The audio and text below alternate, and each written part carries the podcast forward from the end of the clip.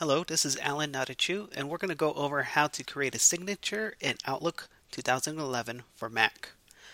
First of all, it's best to start a new mail message. I'm going to go ahead and discard this. Start a new email message. Click in your body. Then go to Signatures. If you don't have any signatures listed, you would then click Edit Signatures. To start a new signature, just hit the plus sign and then fill in your information in the signature box.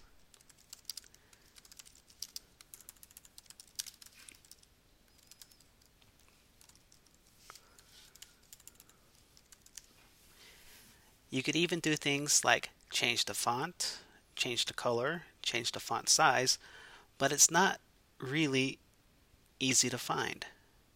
To change the font, color, size, type, highlight the font that you want to change, then go to Format, Font, Choose.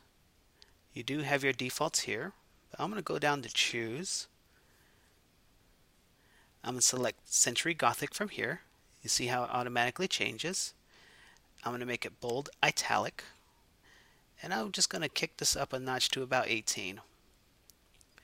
I don't like this color red, so I'm going to click this green square. Doesn't make quite sense, I know, but click on the green square. Then you can select a different color. I'm going to stick with black. Now that we've created our signature, we could give it a name.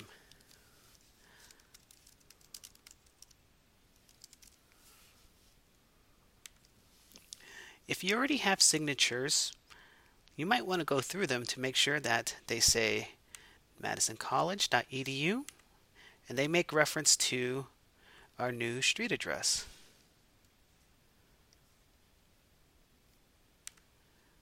Now I've been through this earlier, so I believe all my signatures are correct.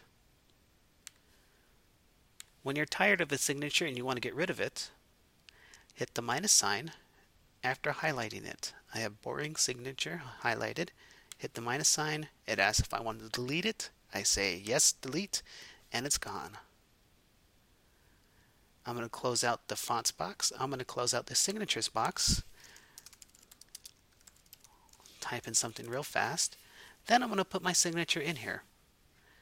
I just go to signatures, select my signature, and there it is.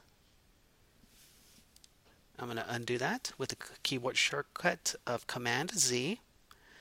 I'm going to go back to Signatures and Edit Signatures. Right now, I have to go up and manually select what signature I want to use. I can select a default signature so that every time I start an email message, it will pop up in that email. To do that, go back to Edit Your Signatures and when you get to the signatures box in the lower right hand corner, select default signatures.